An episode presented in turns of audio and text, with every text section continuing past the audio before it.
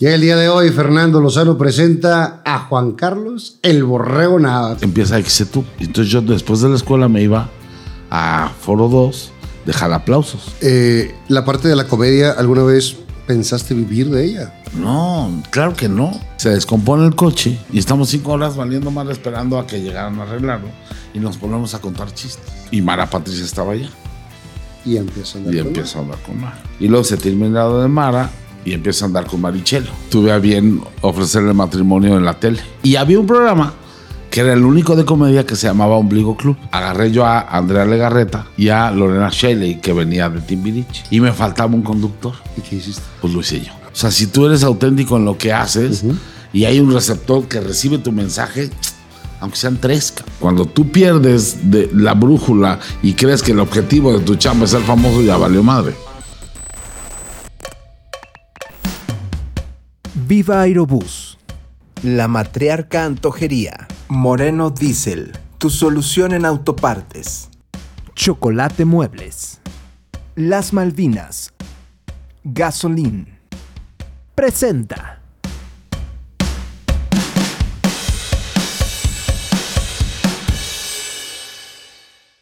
Y el día de hoy Fernando Lozano presenta a Juan Carlos el Borrego Nava. Compadre. Compadrito. Hijo.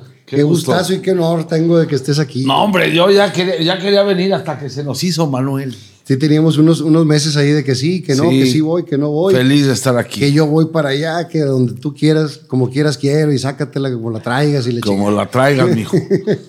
Compadrito, bienvenido. Gracias. Vámonos a los inicios. ¿Naces un? Un 2 de febrero de 1969. O sea, naciste por porque Dios es grande, porque eso es, una mamada. Es una mamada, es un año, pero muy, muy sexoso ese año. El Día de la Candelaria. Sí, el, el más chico de cuatro hermanos, y, pero sí, sí nací realmente de pilón porque pues me llevan siete, ocho y nueve años mis hermanos. Mis hermanos me llevan 7 y 10 y dicen que no soy pilón, así decían mis jefes, güey. A lo mejor por los sí. A mí me hicieron nada más para no manchar las sábanas. eh, ¿A qué se dedicaba tu jefe? Mi papá era, era militar, Militar. militar. ¿De, de cuál área? Militar, caballería, era, era egresado del colegio militar, se retiró de- del ejército siendo capitán y se incorporó a la policía auxiliar. Y, Y- ahí hizo carrera toda su vida. ¿Y era, y era recio? Era, era cabrón, sí. Porque Muy. dicen, dicen que los militares sí son, son muy recios. A mí no me tocó, pero mi abuelo eh, era militar español. Entonces la, la educación con, con mis tías y con mi jefa era dura. Como Sí, era, era, muy, era muy rígido. Era a toda dar, pero sí era muy cañón. Eh, ¿A qué jugabas de chavito? Pues en realidad a montar. O Todo el yo tiempo montaste. Todo el tiempo me dedicaba a los caballos. Eh, Desde los cuatro años. ¿Y tienes noción de, de ese momento? Sí, claro. De, de- Los caballos han sido parte de mi vida, primor- o sea, toda la vida. A tu papá le encantaba. Mi imagino. papá, era, eh, mi abuelo, desde mi abuelo, él era charro y luego fue quitador, luego fue polista. Mi abuelo ganó medalla de bronce en las Olimpiadas de, de Berlín en el 36 con el equipo mexicano de polo. Esa fue la primera medalla que ganó México en una Olimpiada. Y esa fue otra vez con, con tu abuelo en, Con ese, mi en ese abuelo, equipo. sí. Qué chingonada. Eh, ¿Qué tan peligrosos son los caballos? Muy. ¿Tuviste algún asusto? He tenido muchos. He tenido siete fracturas y un accidente muy fuerte en, en, en el hombro que me tuvo dos meses en el hospital y seis en mi casa. Está cañón. Sí, me Digo, lo- el caso más conocido es el de, el de Christopher Reeve, ¿no? Sí, él quedó parapléjico. A, a través de esos caballos. Y vemos que. Mi repente- hermano, mi hermano que me lleva nueve años, pues este, que montó también toda la vida, tuvo un accidente hace ocho años y también quedó postrado en la cama. Sí. Hijo, La verdad es que es muy fuerte, pero también la pasión cuando la tienes está cañón. Sí. Es un deporte caro, ¿no? Es un deporte caro, sí. O sea, los caballos es un deporte caro. ¿Cómo, cómo estaba de, de lana tu familia? Pues bien. Sí, muy bien. La policía auxiliar sí deja. Sí dejaba. Sí, mi papá siempre fue, digo, movido y pues en la política. trabajó mucho tiempo. Mi abuelo fue gobernador de Puebla y mi papá trabajó en la campaña y luego en el gobierno y luego, pues estuvo, estuvo, fíjate, estuvo con Echeverría, con López Portillo, con, con Miguel de la Madrid y con Salinas de Gortari. hasta que falleció ¿En qué año? en, en 1991. ¿Tú tenías? Yo tenía 20. ¿Cómo, cómo recibes ese madrazo? Uf, cabrón.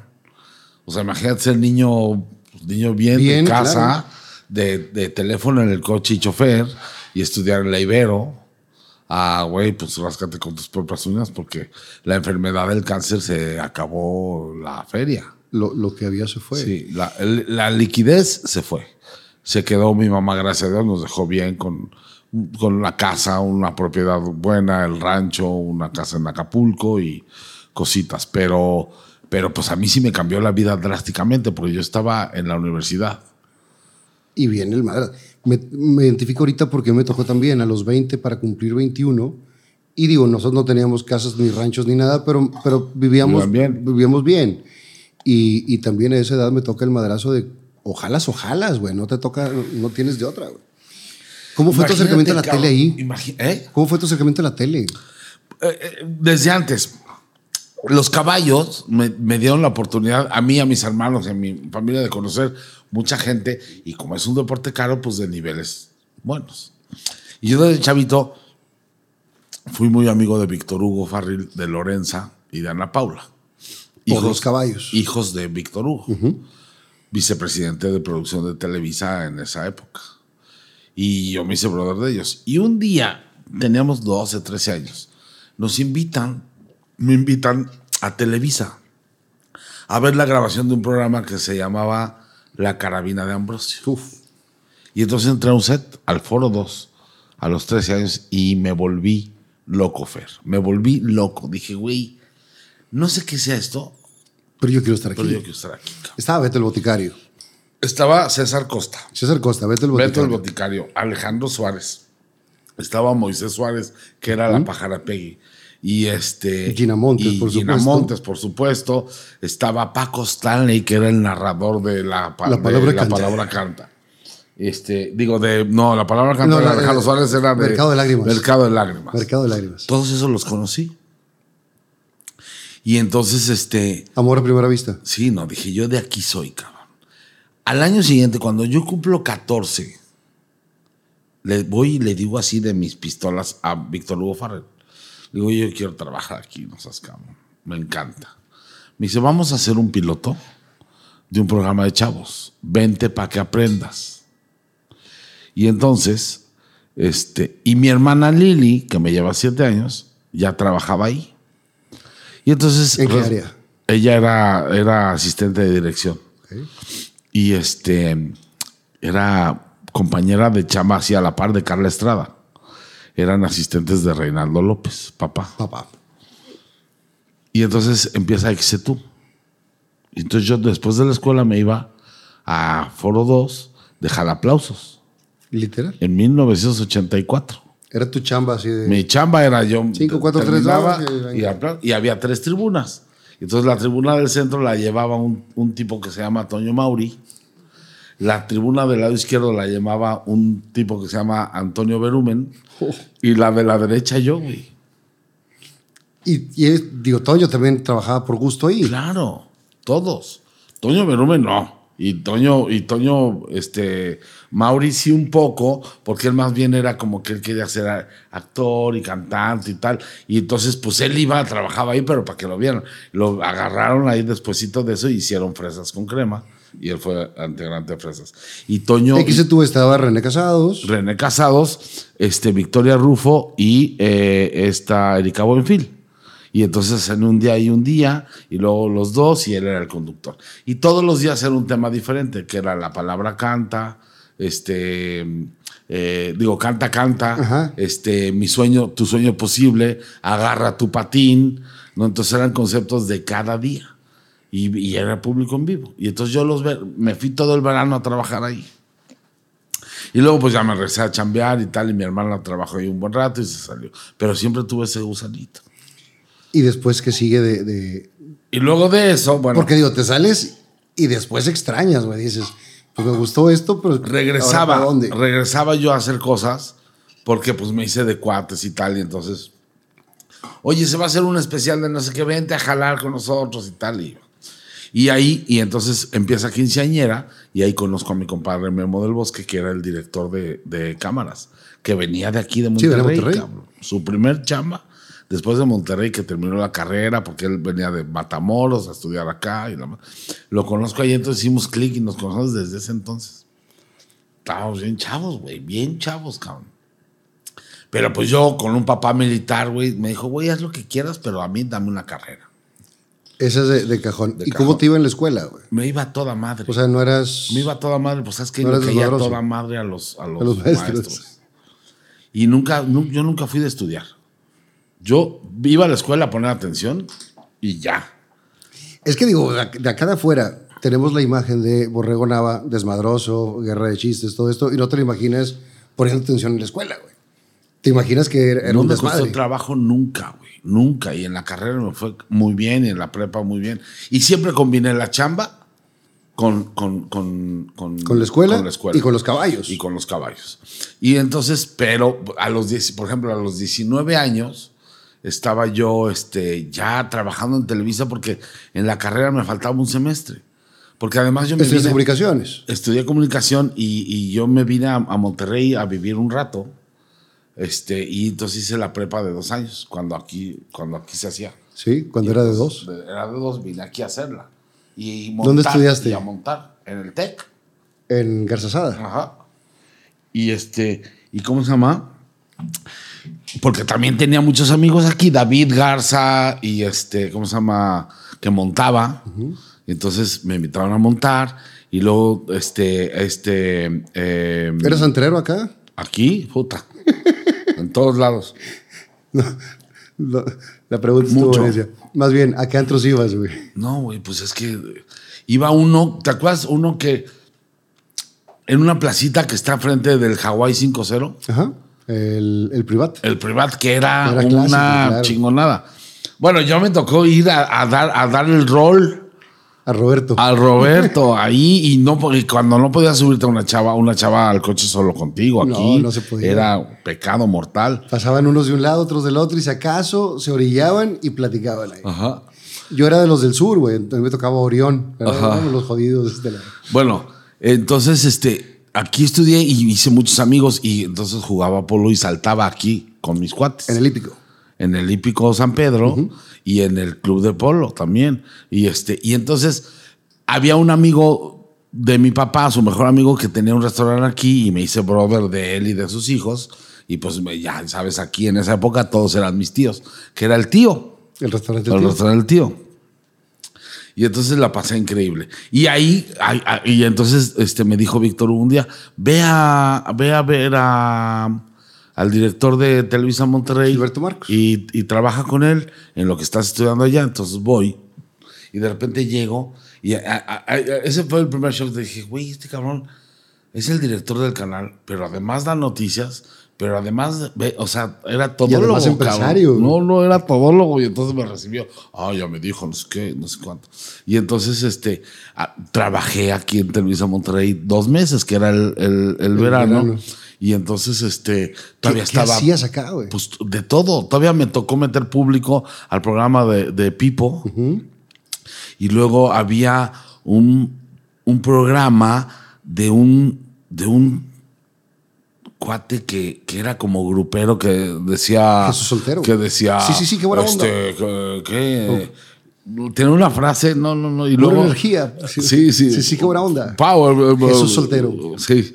Shake it down, algo decía. Ah, no, ese era Johnny Canales. Ah, ese también. Ese era Bueno, Johnny Canales. Ese también. Eh, take it away. Ah, take it away, Take eso. away. Y entonces it, vi- take it away. viví esa, esa etapa y luego ya me regresé a México y fue cuando se enferma mi papá y entonces me quedaban dos semestres para ¿Cáncer en terminar la dónde le dio? carrera. Le dio primero, le dio cáncer en, en el intestino grueso y luego en los pulmones. Fueron 11 años de, de- de estar luchando contra el, contra el cáncer, cabrón. Está, está bien cañón. Y, y ya, pues, pues, muere mi papá y entonces, A donde me acerco, a donde conozco. pues por donde conozco y entonces ahí empecé.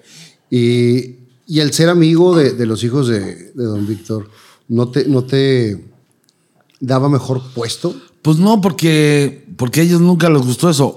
Luego me afectó un poco porque en, la, en el Cumbres donde estudiaba yo, pues estudiaba Emilio y estudiaba Pepe y estudiaban todos y me hice brothers de ellos. Y cuando empiezan a trabajar, que regresan de Tijuana, pues nos- ya nos reencontramos y realmente vivimos una amistad increíble. Ya eh, trabajando yo en Televisa desde antes que ellos. Sí, ellos los habían mandado a aprender a, a A Tijuana, Tijuana. con CB Directo. Ajá. ¿no? No, ¿Cómo yo me fui a, CB a- a CBC. CBC. No, eh, Emil- Emilio y Pepe ya estaban allá. Ellos fueron a, Tijuana a hacer una estación de radio y luego a trabajar el canal con José Luis Wash. Y luego llego yo en el 90. Tú fuiste desde antes a Tijuana. Yo fui en el 90 a Tijuana a trabajar a CBC, que era el canal de ventas, De donde estaba sí. Talina Fernández y estaba Mara Patricia Castañeda y muchos que hoy están. René Strickler empezaba, Saludos, Horacio René. Villalobos estaba ahí también, este, muchos, y hacíamos el canal de ventas ahí las 24 horas. Y ese, ese es un concepto que todavía en los Estados Unidos sigue funcionando. Sí, y hoy en México funciona con CB Directo, que Pero, tienen. pero tienen mucha publicidad, pero no es en vivo como lo hacían. ah, no, no es en vivo como lo Digo, hacen. estos ¿no? ya son los infomerciales que yo Sí, sí, digo, me sí, sé sí, todos porque soy desvelado y cuando, Sí. cuando llego en la tele de abajo no tengo ningún sistema de cable, entonces lo que, lo que se ve, yo ya quiero bajar de peso, quiero ponerme cuadritos. Sí, sí, comprarte las de estas de los pies, todo. El, el- la que te hace todo el pedo. Mi mamá era súper viciosa de esa madre. De repente llegaban cajas que compraste, madre. Es que vi una cosa para dejar de fumar y compraba. Y no sé, y compraba todas las cosas. Y digo, no, pues sí funciona. Sí, no, O sí jalaba. Te das cuenta que sí sí jalaba, funciona. cabrón. Y el señor Escarga era socio ahí de este Abel Vázquez. Uno de los Vázquez Rañas era el que manejaba toda la parte de el almacenamiento y la distribución de ¿Por los qué se productos. fueron a Tijuana? Porque era muy barato, porque como era la, la frontera y el 90% de los productos eran, eran este, de importación, pues es- quedaba mucho mejor La ahí la distribución. Y las instalaciones del canal eran espectaculares y este y pues yo creo por lana ahí jalaba mejor. y se va para allá. eh, una gran plana, Sí. digo, empezando por, por la señora Talina, pero otros que después de ahí despuntaron. Muchos. Eh, tu amistad con, con Emilio y con Pepe te abre puertas también para esto. Sí, la verdad que sí, facilita, pero, pero no, no Pero fue jalar, primordial. o sea. no, no, no fue primordial, porque lo, lo que sí tienes que hacer es trabajar. Pero sí abrieron caminos. O sea, yo la verdad es que, por ejemplo, cosas como que en el 94, pues yo ya era el productor del entretenimiento del Mundial de Estados Unidos, una responsabilidad cañona. ¿A quién te llevaste en esa ocasión? En esa ocasión me llevé a Eugenio Derbez, a Oscar Cadena, al Burro y Esteban. Ese era mi elenco de entretenimiento para el Mundial 94. Y este. Que Burro y Esteban venían del calabozo. Venían del calabozo. eh, eh, eh, Oscar tenía el programa número uno, que era Cámara Infraganti, y Eugenio Derbez estaba despuntando, se acababa de separar de Anabel y empezó con su programa de, de- de vez, en, cuando. Y nos fue, la verdad es que fue, nos fue muy bien, porque en el 90 TV Azteca había barrido, Con el bueno, hooligan, Imevisión, con con, todo. el hooligan y con todo lo que pasó en Italia. Y entonces, este, Con, con Andrés Bustamante. con Andrés Bustamante. Entonces, yo metí la propuesta, se la enseñamos directo, vía eh, Vicente Sarazúa, que era, eh, bueno, fue un gran tenista, pero era ejecutivo de Televisa y él le presentó el proyecto al señor Azcárraga, no a Emilio. De- y le gustó. De cuando empezaste, lo primero fue jalaplausos. De ahí brincas para dónde? Luego de ahí trabajo en producción en Superondas. Uh, en, Superondas. en, bur- en burbujas, ajá. Yo sí, yo sí me acuerdo de todo eso. Ahí estaba, ay, ¿cómo se llama mi compa? Víctor. Sí, claro. Que tiene la voz. Sí, sí, sí. Y estaba también el, pa- el papá de Marichelo y de Anaí. Que Superondas fue el que siguió después de, de Odisea Burbujas. Estaban a la par, A la porque, par. porque yo, como era la misma producción, empecé yo en Superondas y luego estuve en Burbujas, en la producción. Pero la última parte de Burbujas. Exactamente. Y luego, con, con Enrique Segoviano, hicimos Anabel. Sibeira, Víctor Sibeira. Hicimos Anabel, ¿Tú estuviste en en también? Anabel también. Ahí conocí a Eugenio, a Mario Besares, este, a Carlos Ignacio, Mario a Anabel. A, a todos ahí, ahí los conocí. Luego de Anabel me fui ya a- como asistente de producción a una novela que se llamó Pasión y Poder y luego Luz y Sombra. Pasión y poder. Y luego Luz y Sombra que fue el pro- primer protagónico de, de, de Thalía.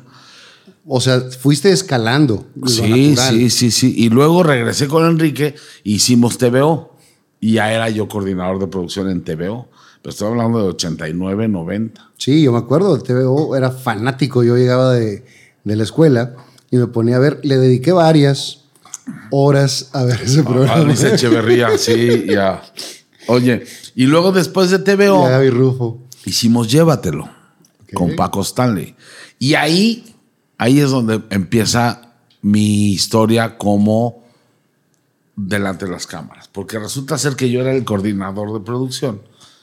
Pero había muchísimos juegos, Fer, muchísimos que inventábamos ahí y que súbete por aquí y la canasta y el esto y el otro. Y entonces había que ensayar. Y Paco no llegaba a los ensayos, llegaba al programa. Entonces yo agarraba el micrófono y hacía todo el ensayo para las cámaras y para la Tú eres el putín. O sea, sin, sin- Así es. o sea, tú eres el doble. Todo el tiempo. Y agarré unas pinches tablas ahí, cabrones. Y entonces se acaba Llévatelo y nos vamos a Tijuana. Y en Tijuana, estando en Tijuana, nos dice Emilio, hoy hay un programa que queremos comprar. Váyanse a Los Ángeles a hacer el piloto. Entonces llegamos a la CBS a hacer el piloto de The Wheel of Fortune, la rueda de la fortuna. Y el piloto hace una versión Marco Regil y la otra versión Mara Patricia Castañeda. Mara porque estaba allá y Marco porque era de Tijuana. Sí. Y que eh, platicó aquí Marco Regil toda la historia de cómo conoció eh, a, Emilio y que le dieron la oportunidad y demás.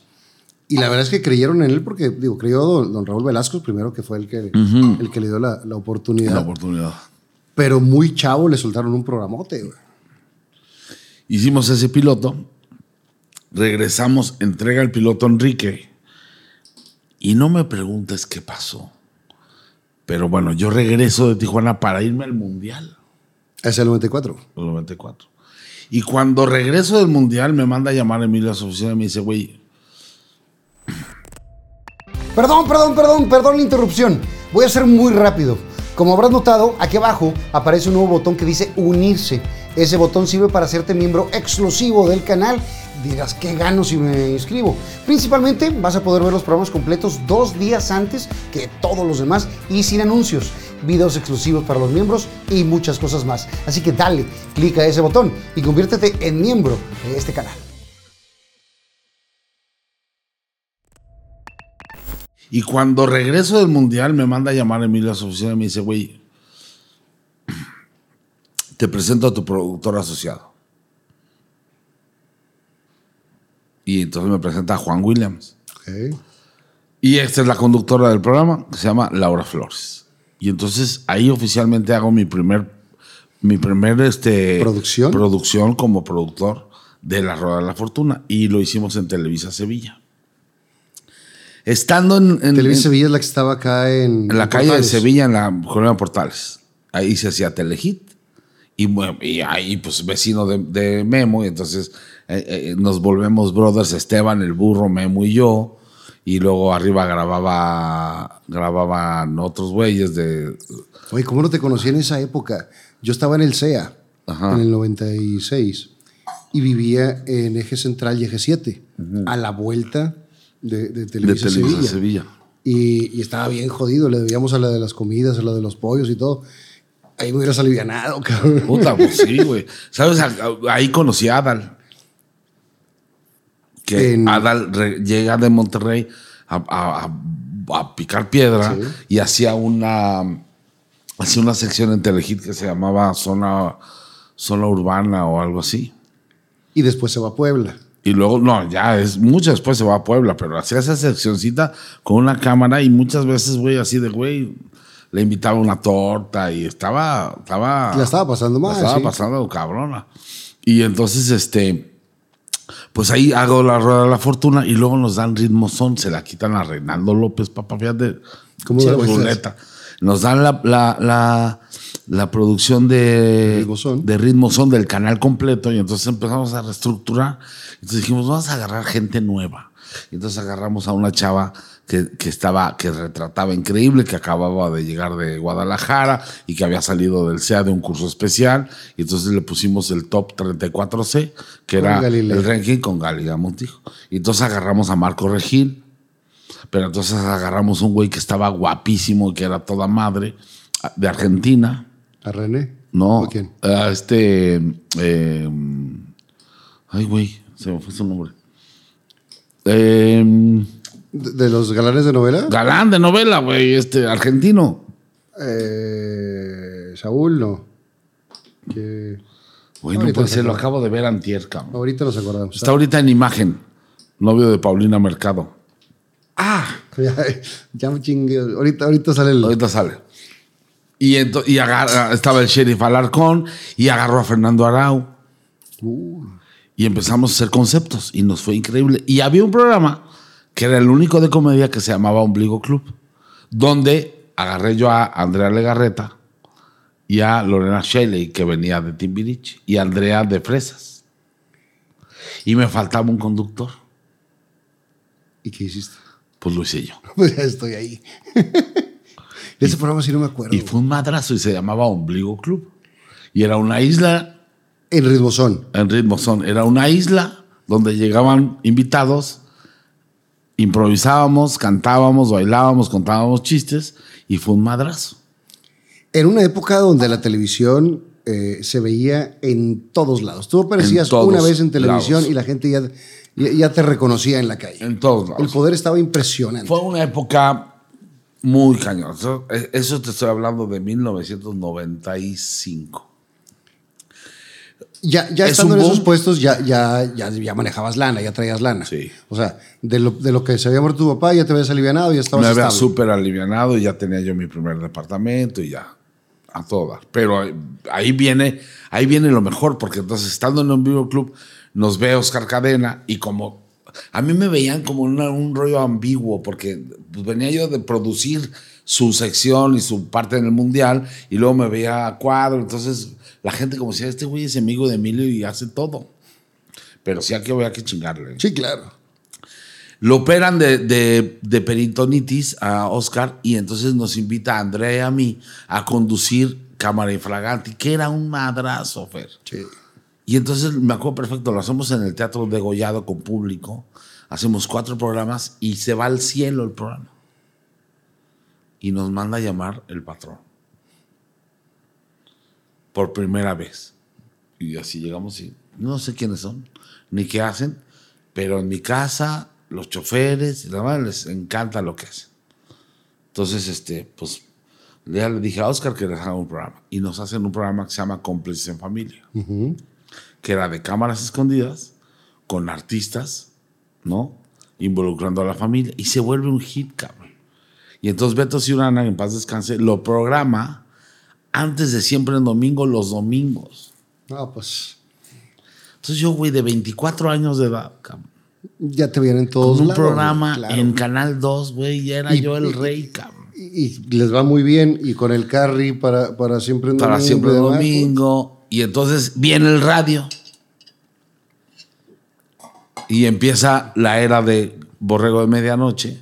Y se vuelve un madrazo. 12 años al aire, de 10 de la noche a 2 de la mañana. Y es cuando hago el récord Guinness, que estuve 59 horas transmitiendo interrumpido, que me, me enlacé con, con 24 horas, con siempre el domingo. con- o sea, una etapa muy te, te empiezas también a saturar de chamba porque empiezas a agarrar radio, televisión, presentaciones también empiezas Me empiezo a hacer. saturar de chamba, me empiezo a alejar de mi familia. ¿Qué, qué pasa en la vida personal en ese momento? Pues empiezo a andar con todo el mundo. Y Novias, desmadre. 75 novias. Alcohol 75 para siempre. novias. Pues fíjate que tenía, tenía una ventaja. Tenía mi programa muy temprano, cabrón, y un programa muy tarde. Y nunca dejé los caballos. Entonces, este. Sí, pero nunca, nunca O sea, hubo nunca excesos. Gracias a Dios, nada. nunca hubo nada, Excesos. nada, nada, nada. Excesos en el rollo de que, güey, me volví workaholic y entonces llegó un momento donde decía, güey, no tengo vida. Mi vida era Televisa 100%. Eso sí te puedo decir que hoy en día digo, puta, si tuviera chance, No lo hubiera No, tanto.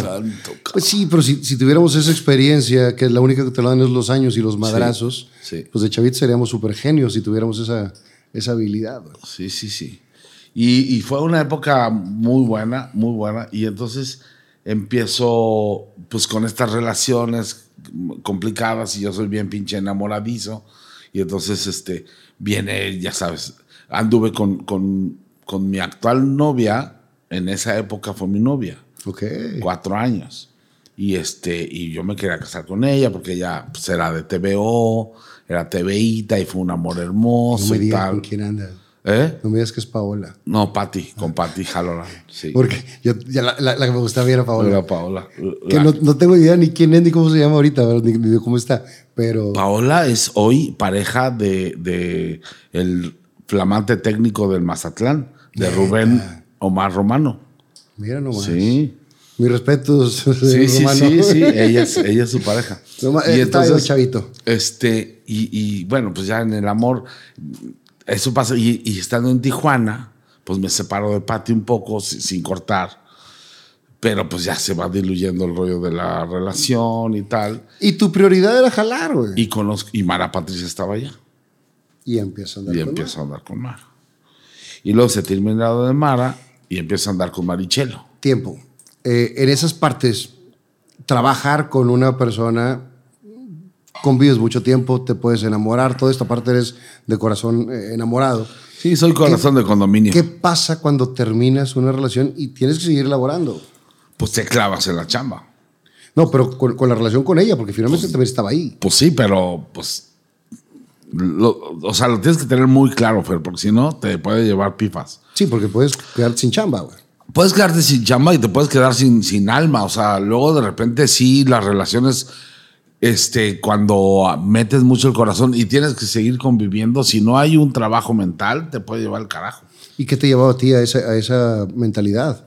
Pues me llevaba a trabajar, trabajar hacia adentro en mí, decir, güey, tú tienes que salir adelante y no puedes perder de vista tu objetivo. ¿No? Y es jalar y tal, y esto y el otro, porque tú quieres llegar allá. Y este, y gracias a Dios siempre jaló, o sea, siempre funcionó, siempre de alguna u otra manera, pues había cuates que te ayudaban, o siempre tuve amigos más grandes que yo que siempre estaban ahí para dar un buen consejo. Y además, eres una persona sumamente amiguera, conoces Muy, a todos, güey. muy. A todos. Y todos hablan bien de ti. Entonces, eso es lo, lo padre, ¿no? Todos lo que el borrego, no, si es mi compadre, mi compadre, mi amigo. Y por todos lados tienes amigos, con todos has convivido y siempre eh, echando la mano a, a todos. Terminas con Mara eh, y después sigue una relación muy sonada que fue con Pues sí, Marichelo. porque tuve a bien ofrecerle matrimonio en la tele. En el programa de Talina, porque todo es, todo es lo mismo, Todo todos los cuates, entonces estoy enamorado, ¿no? Y entonces, ¿qué crees? Era el programa de, Que producía el hermano de Oscar Cadena, Ok. Luis Segura.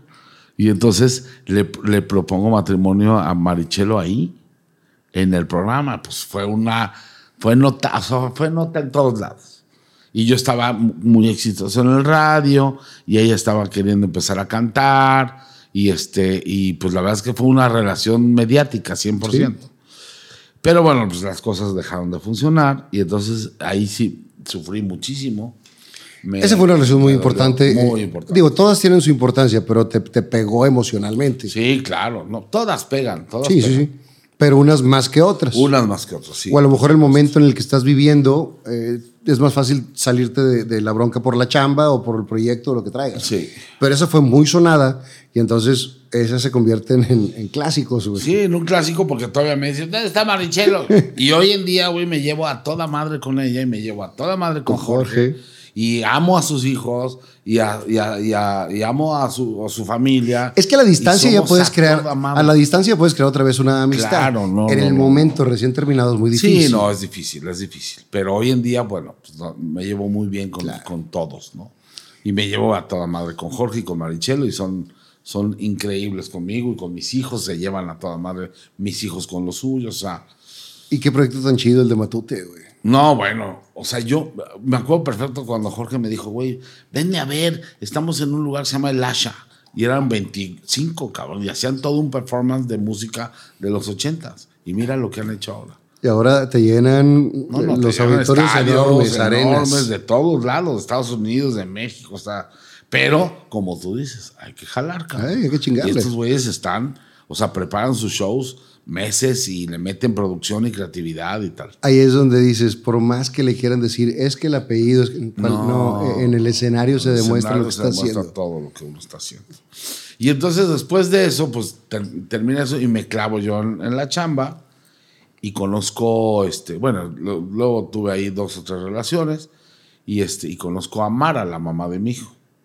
¿Dónde la conoces? La conocí en un lugar que era de El Güero Castro, de Alexis Ayala y del hermano de Andrea, de Juan Carlos de Garreta, que está ahí en, en Eje 10, que era antes el Mauna Loa. Ya. Y era un antro donde iba todos los famosos, todos. Ahí iba, bueno, iba Lupita D'Alessio ahí, iba este, Jo- todo el mundo iba ahí, futbolistas, Cuauhtémoc Blanco, todos iban ahí. Y un día voy con Andrea, que éramos súper carnales, y conozco a Mara ese día. ¿Quién te la presenta? No, la conocí sea, ahí, ahí la conocí, la vi y dije, wow, Y, y son de, esas, de esos amores que dices, con ella me voy a casar, sí, desde que la viste. desde que la vi. Y me ¿Cuál- casé con ella. Sí, claro. ¿Cuánto tiempo te tardaste en, en- en conquistarla? Fíjate que ese día la conocí, al día siguiente la invité a comer. Yo salía con la prima de Andrea, que era amiga de Mara. Entonces cuando se enteró me dijo, no, estás loco, estás loco. ¿Cómo, ¿Qué compadre? te pasa, papá? Yo eso, eso, esos códigos no. Y entonces hablé con la prima de Andrea me dijo, tranquilo, no. Y entonces me tardé un buen rato. Y ya, salimos y pues ya, estuvo increíble. Nació Mariano, estuve muy, muy, muy feliz, 11 años. Y luego, bueno, las cosas de la vida, nos, nos, nos separamos. Y estando, estando en esa separación, fíjate que yo me deslindé un poco de, delante de las cámaras porque pues, de repente la vida te va llevando. Y entonces Federico Wilkins, justo cuando me casé, me dice, oye, quiero que produzcas conmigo hoy. Y entonces dejo, dejo el radio, dejo la tele y me voy a concentrar a producir hoy. Y me fue muy bien, producimos hoy juntos. En la etapa donde estaba quién. Donde estaba Andrea, estaba Talina, estaba Alfredo Adame, Adriana Rivera Melo. Y yo traigo a los mascabros de Puebla que hagan la comedia. Ok. Y este, y luego traigo a Fabiruchis a que haga el bombazo de Fabiruchis. Y ahí me quedo produciendo con él un buen rato. Y luego me da los sábados. Y ya lo produzco solo hoy, hoy sábados. Este, y, y, y jaló muy bien. ¿Qué parte te gustaba más en ese momento? ¿La, la parte de detrás de cámaras o la parte de, de- delante de cámaras? Porque Te voy a ser las honesto, dos son bien como yo estaba recién casado, me, me- me gustaba más la que me dejaba más lana. Que era la de detrás de cámaras. Porque era un momento donde las responsabilidades cambian. Sí. Tus objetivos y tus prioridades cambian. No es lo mismo vivir la vida como soltero, donde vivía yo, eh, fui roomie del negro Araiza, vivíamos a tomar un departamento y que dices, güey, vámonos a Acapulco, vámonos a Acapulco. ¿Cuál ha sido así la cosa más lo- loca así de que vamos ahorita a agarrar el pedo a Timbuktu, güey? Mira, no voy a embarcar porque sí fue muy loco. Pero no, digas a quién, digo nomás. Estábamos en el Caballo Bayo. Ajá. ¿Alguna vez fuiste? No, lo escuché. Bueno, era un restaurante muy famoso. Este, cuatro de la tarde. Echando chelas, chalupitas. Un, me, acuerdo perfecto, me acabé un taco de, de guacamole con chapulines. Y en la última bocado, los que estábamos ahí. Son las cuatro. ¿Y si cenamos en Las Vegas? ¿Qué? Sí, güey, cenamos en Las Vegas. Son las cuatro. Hablen, mandamos ahorita por los pasaportes y nos vamos a Las Vegas. En el avión de alguno de ellos. Pues nos vamos a Las Vegas, ¿verdad? ¿Qué? Seis horas después estaba yo con el 17 rojo así. En Las Vegas. Eso es, eso es traer eh, lana, una, Pues sí había power. porque, porque había, había con qué, y, y traer ese, ese poder. Y te chiflas también de repente. ¿no? Sí, Haces claro ese que tipo te de cosas. chiflas, pues haces esas cosas. Claro, te- entonces pasa eso, te casas y dices, no, güey, no, Ya no puedo hacer ya eso". no se pueden hacer esas cosas. Y, y la verdad es que fue, un- fue una etapa increíble de madurez espectacular. ¿Cómo te enteras que, que van a ser Mariano? Eh, habíamos intentado como seis, seis años y no se podía. Y entonces este, fuimos a un, a un año una Navidad y año, año nuevo con este, Roberto Gómez y con Chantal, que eran mis compadres, Mara y míos, y ahí nos embarazamos. Y me, me dijo, pues obviamente con una llamada y el, la prueba de, Todo- de todo está- embarazo estuvo espectacular. Muy, muy, muy padre, muy padre. muy ¿Y te padre. cayó el 20 en ese momento o hasta que lo tuviste en brazos? No, en ese momento yo viví, yo viví todo ese proceso súper, súper este, metido y comprometido con todo y las visitas al ginecólogo y los ultrasonidos y la evolución y el nacimiento y la compra de, la cuna y ropita y le compré su primera playera de la América a mi hijo. Hijo, y cosas esas. ese es maltrato infantil. Pero ¿por güey. qué, güey? ¿Por qué yo no te digo nada de tus tigres? Sí, güey, pero eh, no puedo decir nada porque sí, es el equipo más ganador. Es el, el- es el más grande, no, no puedo decir nada. Pero Tengo, tengo la misma foto con mis hijos a la misma edad, o sea, a los dos años, en la cancha del Estadio Azteca, enmarcado en mi casa. El América es parte de mi vida. cabrón. sí, pues sí. Ten- Compartimos algo. El Piojo ha sido el mejor técnico de Tigres y el del América. No, no, no, de Tigres no. No, de Tigres no. Digo, estaba jugando bien. ¿Quién, quién ha sido el mejor de, Tigres? El Tuca Ferretti. Nah, ¿qué? Claro, es el más ganador de la ¿Y historia. dónde dejas a Milok? No, Milok fue el primero que Ah. abrió. Don Carlos fue el primero que abrió la puerta a los campeonatos 76, 78, 81, 82 y lo que creó el perfil tigre, esa afición y ese, ese Ya cariño. nos metimos en otro pedo. pero Qué poco gusto le duró el, el- el Diego Coca. eh, Qué bárbaro. Hijo, sí, sí, sí, se oye como... Entiendes. O sea, del- entiendes que si te ofrecen un proyecto así de grande... Pero no, lana- fue bien, no fueron las formas, ¿no? no son las formas. Es lo que yo creo es que no son las formas. Pero bueno, hay que avisar por lo menos. Este perdido. Pero bueno, sí, esa etapa fue en increíble. esa etapa te conozco yo, cuando estás en- embarazado Sí. con, con tu mujer. Y eh, yo con, con alguna persona teníamos un negocio de playeras y ahí te dice, yo soy el papá del cacahuate y bla, bla, bla. Eh, estaba muy ilusionado, apenas iban a ser. Sí, y yo había dejado todo y me fui a trabajar a una empresa de Televisa. Y vine aquí mucho tiempo, que es cuando comimos mucho, a abrir el Play City, porque yo era director de mercadotecnia de esa De, empresa. de Play City Casino. Con solo venir, ganas. Y entonces fueron tres años increíbles. Increíbles de otra cosa. Ya en un rollo ejecutivo. Ya dije, güey, pues tengo que, ¿no? No me encantaba, pero me iba bien. Y de lana era mejor. era Pero el una- gusanito de la tele y el era una gusanito del posición cuadro. diferente, exactamente. Siempre estuvo ahí. Siempre estuvo ahí. Entonces fueron cuatro años de viajar, Fer, de abrir casinos por toda la República, de ganar buena lana, pero igual viajaba muchísimo. Hasta que un día me habla Radames de Jesús.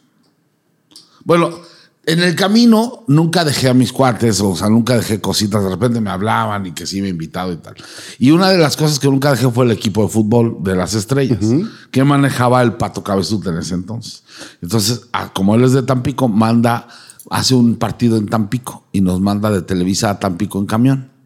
Y el camión tiene a bien este, descomponerse 200 kilómetros antes de llegar a Tampico. Y estuve cinco horas esperando ahí. Dentro del, del De los equipo jugadores. estaba Arturo Carmona, estaba el Loco Ávila, estaba Sergio este, Mayer, estaba obviamente el Pato Cabezud, que sí Carlitos Espejel, Jan Duverger, Jerry Quiroz, todo, un chingo. Radamés, Casasola y yo. Y ahí Se descompone el coche, el camión, y estamos cinco horas valiendo mal esperando a que llegaran a arreglarlo. Y nos ponemos a contar chistes. Y chiste, y, y termina uno y el otro, y el otro, y el otro, y así cinco horas. Y la esposa de Chao le dice a Radamés, güey, deberían hacer un programa así. de hacer a esto, pero profesional, ni siquiera el programa. Deberían hacerlo profesional. Ay, sí, jajaja, jiji, jajaja. Pasa el tiempo, el partido, no sé qué. Estando yo trabajando ya en Play City, después de un año y medio, no, dos años, me habla Casa Sola. Y me dice, oye, vamos a hacer este, este concepto, te queremos invitar a nuestro estreno para que vayas. Se llama Peínate con, con cajeta. Y era Casa Sola, Radamés y Aitor Iturrios. Y los voy a ver. Y entonces, pues ya sabes, prensa y pues famosos, no sé qué, hacen su show y empiezan a saludar a los famosos. Me saludan a mí y me dicen, güey, vente a contarle un chiste. Entonces me subo al escenario y cuento un chiste, la gente se ríe, tal, se acabó. Al año me vuelve a hablar Casa Sola y me dice, oye, güey, pues nosotros seguimos luchando con este pedo. Tenemos un show en Monterrey. Pero el pinche Aitor ya nos tiró el pedo El porque se metió a una novela. Y el día que fuiste, la verdad es que te fue muy bien. ¿Te rifas? Va. Sí, güey, voy. Pues va, y venimos a Monterrey. En el teatro este del Iste, del, Del Seguro Social. del Seguro El Social. Teatro Monterrey, cuando estaba abierto. Son no sé cuántas butacas son. 800. No, 600. Seis, Bueno, yo lo veía inmenso. 700. Por ahí. Llegamos a dar nuestro, nuestro show de, de- de chistes. ¿Cómo se llamaba el show? No tenía nombre. Ok. No, me, no tenía nombre. Y Y les va con madre. no mames. Siete, cabrón. Siete personas en el público. Uno de ellos, Aldo Show. Acaba de estar hace poco aquí en el programa.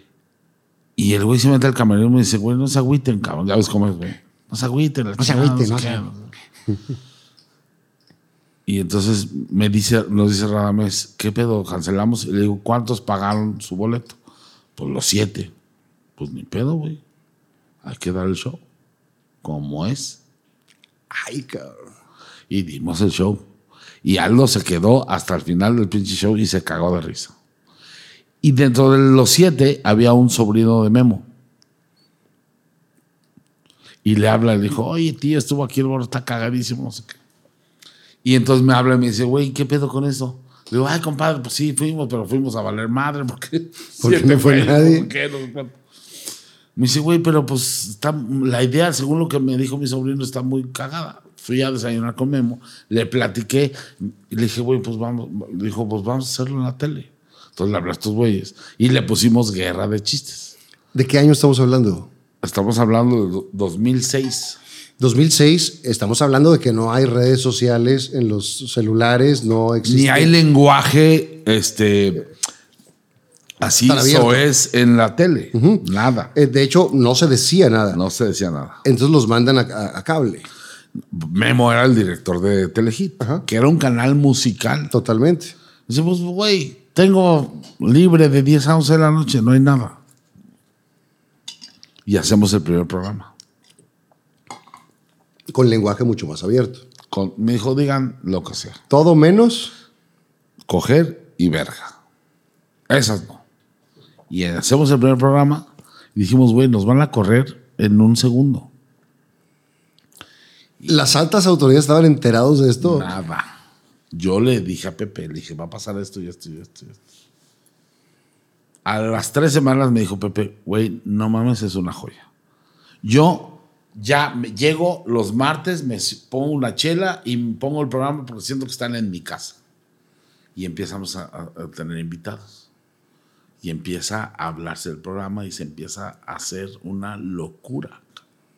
Y entonces al principio los que no querían ir, empezaron a ir todos. Claro. Ya se peleaban por ir. Y empezamos a hacer shows, empezamos a hacer presentaciones y se vuelve una locura. Una, una, pero- Una pero, un, madrazo. Y después cuando empiezan las redes, pues ese madrazo lo transforman también Lo en las redes. a las redes. Porque son los primeros videos Clips de 6 millones de vistas. eh, y muchos más. Y digo, la, la neta es un parteaguas dentro de los programas de comedia. Porque antes de eso los programas de comedia eran humores los comediantes. eh, Y entonces chin, ahí chin, el que no em- se ría. empezamos a descubrir a estos comediantes de rutina. Y entonces, gracias a las relaciones, pues empiezo a llevar que sí a el perro Guarumo. Bueno, primero a Oscar, a Oscar y, y llevaba al, al, tan- al Tarzán. Al Al Tartán. Al Tartán. Y luego el perro Guarumo con la Con la gata. Y luego empiezo a llevar pues a todos los de. Monterrey. Y entonces a Ingrid, pero entonces La también a Mike. Salazar. Y luego tú me invitas a un programa de jurado que tú tenías, de concursos de, de, Las de voces, nuevos valores. bizarras.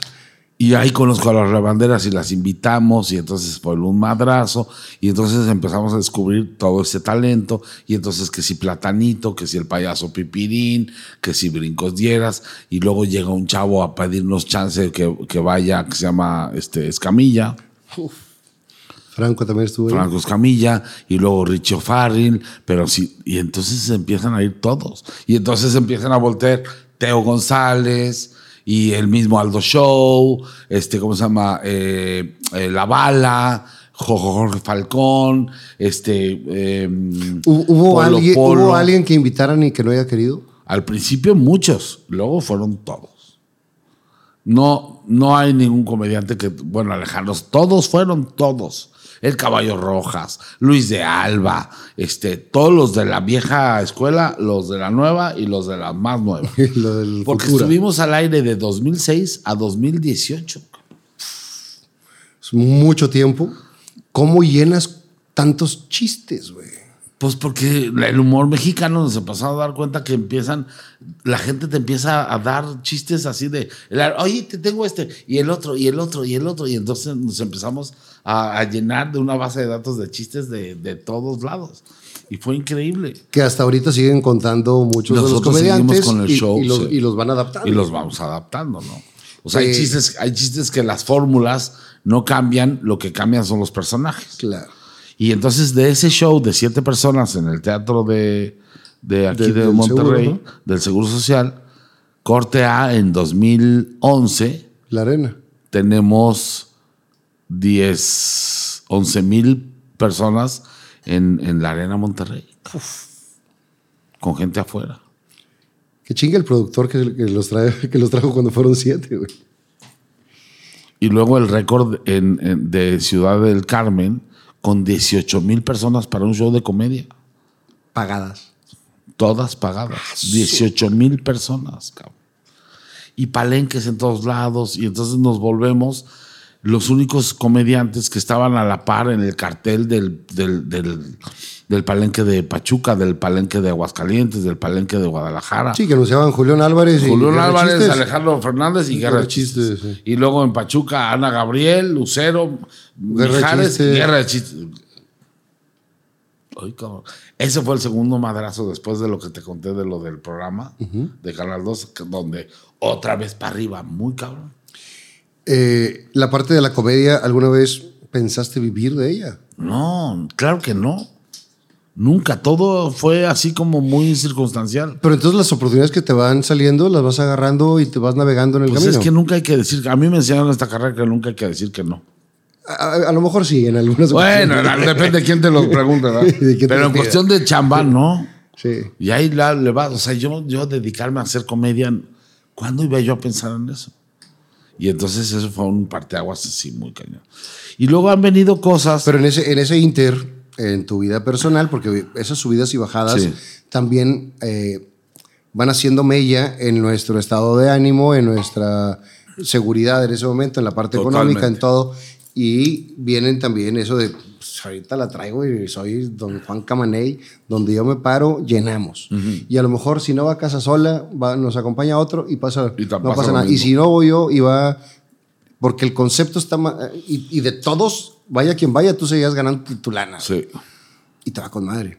En la parte de acá, cómo, cómo manejarla, por más que no queramos, cuando llegan esos picos de éxito, te tienes que dar unos bajones de, de aterrizarte. Sí, aterrizarte y también hay mucho sacrificio y, hay cosas que se rompen, ¿no? Sí. Como el matrimonio, pues así, así sin duda. Y obviamente, pues uno se vuelve, ah, se vuelve ausente. Esa, esa chamba influyó para que terminara tu, claro, tu matrimonio. Claro, porque de, de tener una estabilidad y de estar ahí presente físicamente, pero pasándola complicado de lana, viene esta parte donde empiezas a viajar, pum, pum, pum, pum. Mucha lana, pero poca, So- solvencia, pero poco, po- poca, poca convivencia. convivencia. y combinarlo, porque el, quien diga es que hay que Pero, encontrar pues, el equilibrio, está bien Que cabrón. me diga alguien dónde aprende uno eso. Claro. Y lo que quieres cuando estás jalando es, si hay más chamba, agarras ¿Por más qué no chamba. te das cuenta? Sí. Y que finalmente todo lo que trabajas y todo lo demás, finalmente lo haces por tus hijos. Pues sí. Y lo sigues haciendo. Pues sí, pero, pero entenderlo y buscar una media y un equilibrio es lo que está complicado. Totalmente. Después Porque de, no se puede todo tampoco. después de eso te vuelves a enamorar. Sí, claro, después de eso me vuelvo a enamorar con los Coasilvana en la boda de Pato Cabezud. Y pum, vale, flechazo ese día hasta que Que terminó. terminó. Y tuvimos a Renata y este, y espectacular. Fue, fue una etapa muy padre, muy padre. Que termina en la parte de la, de la pandemia. Termina tantito antes de la pandemia, con, con una familia increíble, con, con muchas cosas por hacer. eh, termina muy en paz, muy platicado, muy racionado y madurado. Entonces no fue nada, nada este, de desgarrarse ni, con- ni conflictuado. Me tocó convivir con todo. ustedes en esa etapa, en la etapa que estaban muy bien en teatro en corto. Sí, claro. Porque Silvana entra a teatro en corto y después tú hiciste teatro en corto Y también. produje como cuatro, Sí, cinco. y actuaste en algunas también. Hice también. Ahí hice payaso, que nos fue increíble. Sí. Y hice también un musical de Timbiriche, hice Había otra que era como un psicólogo, un doctor. El Doctor, que esa la actuaba Radamés y Silvana, Sí. y yo la producía y la dirigía. Que esa la hicimos en Coyoacán. En Coyoacán también. Que, el, Sí. que el, el trabajar en ese tipo de conceptos, después de trabajar en un teatro de 18 mil personas, un auditorio de 18 mil personas, estar en un cuartito con 10, 15, 20, escuchar la respiración, cambia totalmente. Sí, y te aterriza a decir, el arte de, de- de expresarte, finalmente no importa cuánta gente. O sea, si tú eres auténtico en lo que haces y hay un receptor que recibe tu mensaje, aunque sean tres, cabrón. ¿sí? Y ese concepto, eh, y aparte nos tocó eh, abrir Coyoacán, se pospuso el, el- el inicio de, de teatro en corto en Coyoacán por el temblor del 17. Entonces se tardó en arrancar el, el concepto ahí. El de Nápoles estaba funcionando Sí, muy estaba bien. funcionando bien. En Nápoles no estuviste, ¿o sí? En Nápoles estuve con Luis Fernando Peña Ya. y con Adriana Nieto, este, y con, y con este, ay, te digo, ¿Qué, qué obra era esa? Gabriela, con Gaby. Gabriela Obregón, Ya.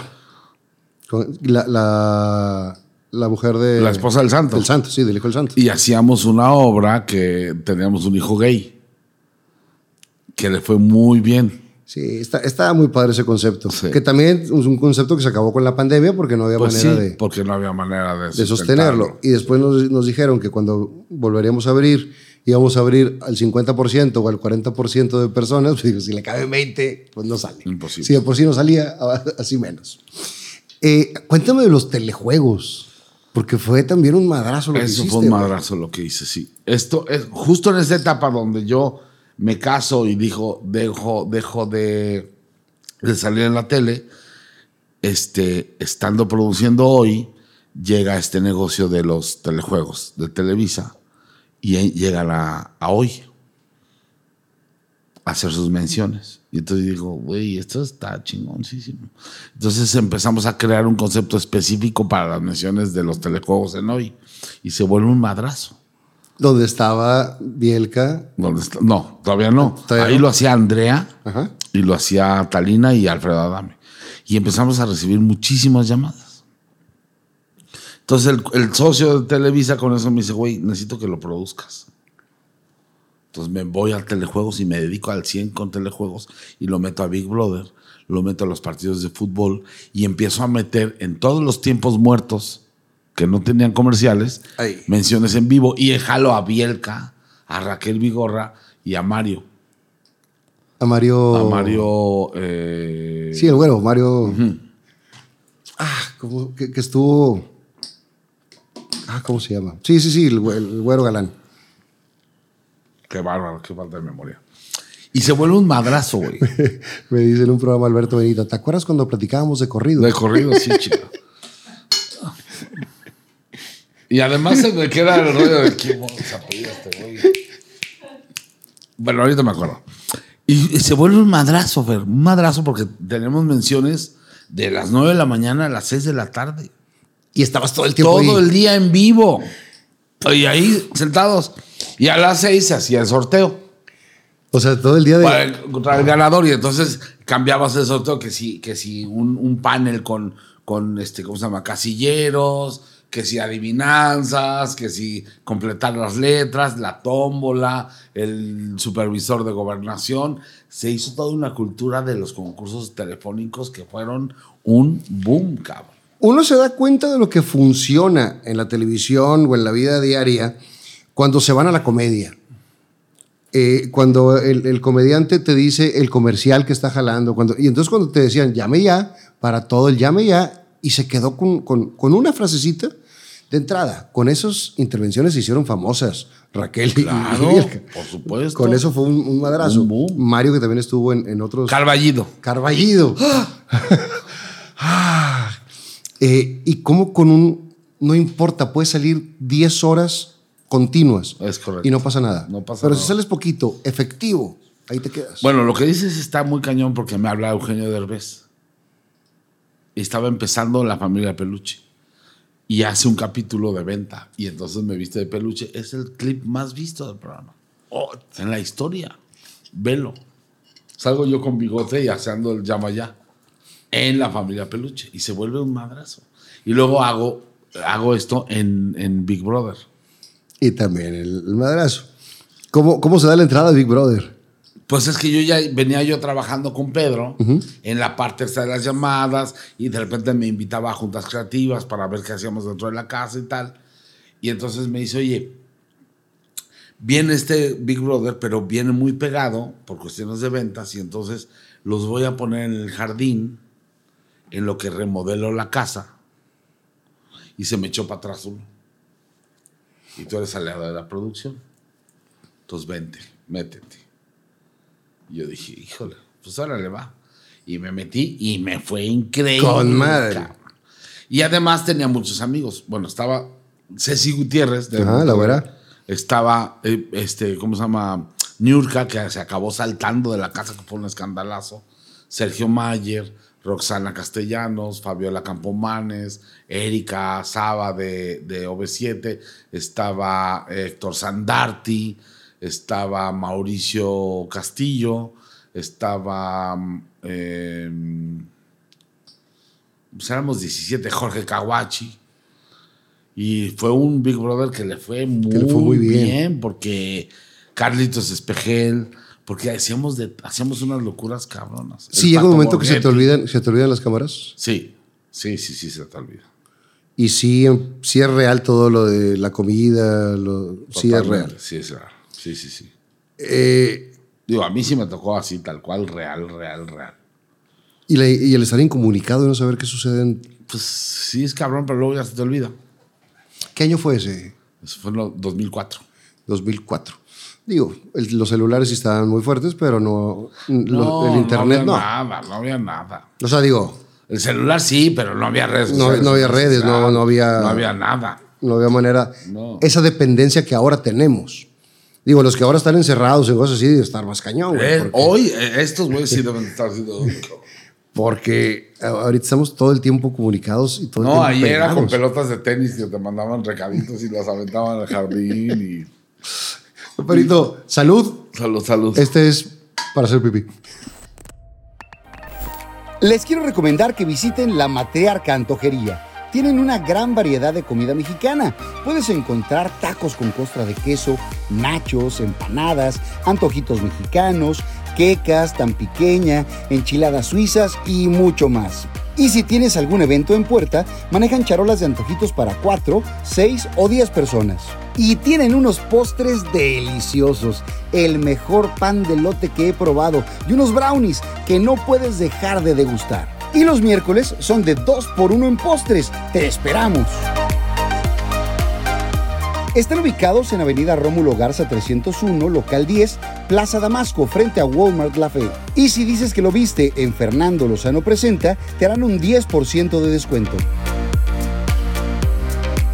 Así que ya lo sabes, te esperamos en Avenida Rómulo Garza 301, local 10, Plaza Damasco, frente a Walmart de La Fe, la matriarca antojería.